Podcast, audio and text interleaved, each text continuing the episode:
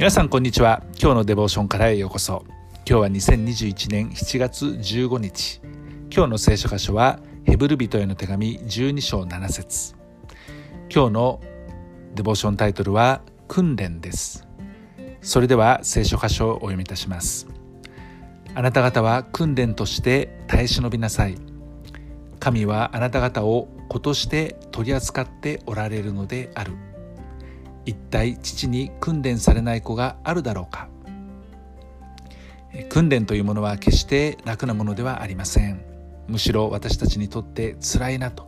いうふうに思うものが多いはずです。当然ですけれども私たちは訓練することなしに訓練を受けることなしに良い働きをすることはできません。ヘブル人への手紙12章11節にはこのように書かれています。すべての訓練は当座は喜ばしいものとは思われずむしろ悲しいものと思われる。しかし後になればそれによって鍛えられるものに平安な義の実を結ばせるようになる。どの訓練もその訓練最中というのはとてもつらかったり悲しかったり辛い難しい困難を覚えるような状況に置かれますけれども後になってああよかった。実が結んだなと思えるようなものになるんだというふうにこのヘブル人への、えー、手紙を書いた記者は言っています。私たちにどのような訓練があるか、まあ、この文脈を見るとですね一つは人間関係の訓練があるんだというふうに言っています。12章14節から16節です。すべての人と相和しまた自ら清くなるように努めなさい。清くならなければ誰も死を見ることはできない。気をつけて神の恵みから漏れることがないようにまた苦い根が生え出てあなた方を悩ましそれによって多くの人が汚されることのないようにしなさい。また一杯の食のために長子の権利を売ったエソーのように不貧困な俗悪なものにならないようにしなさい。上司や同僚との難しい人間関係または夫婦関係というものは確かに私たちを鍛える助けとなります。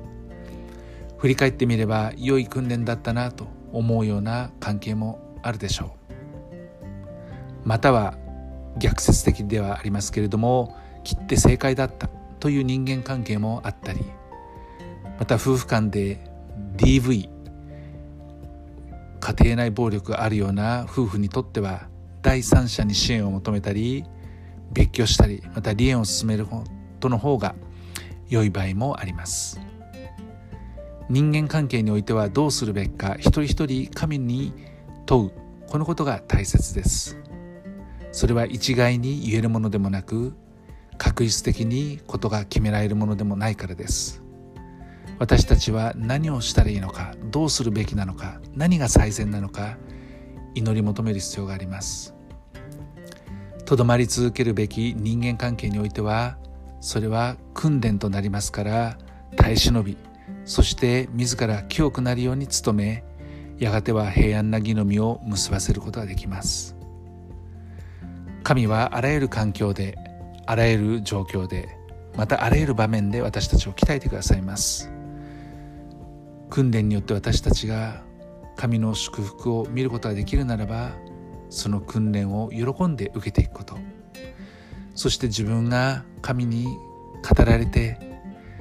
自分は違うところに行きなさいと語られるのであるならば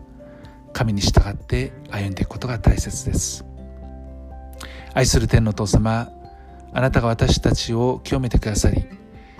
また変えてくださり私たちがあなたとの歩みを楽しみまた私たちの人生を通してあなたの栄光が表されることを願っておられます。どうか私たちに必要な訓練を備えてください。主イエス・キリストの皆によってアーメン。今日も皆さんの歩みの上に神様の豊かな祝福がありますように。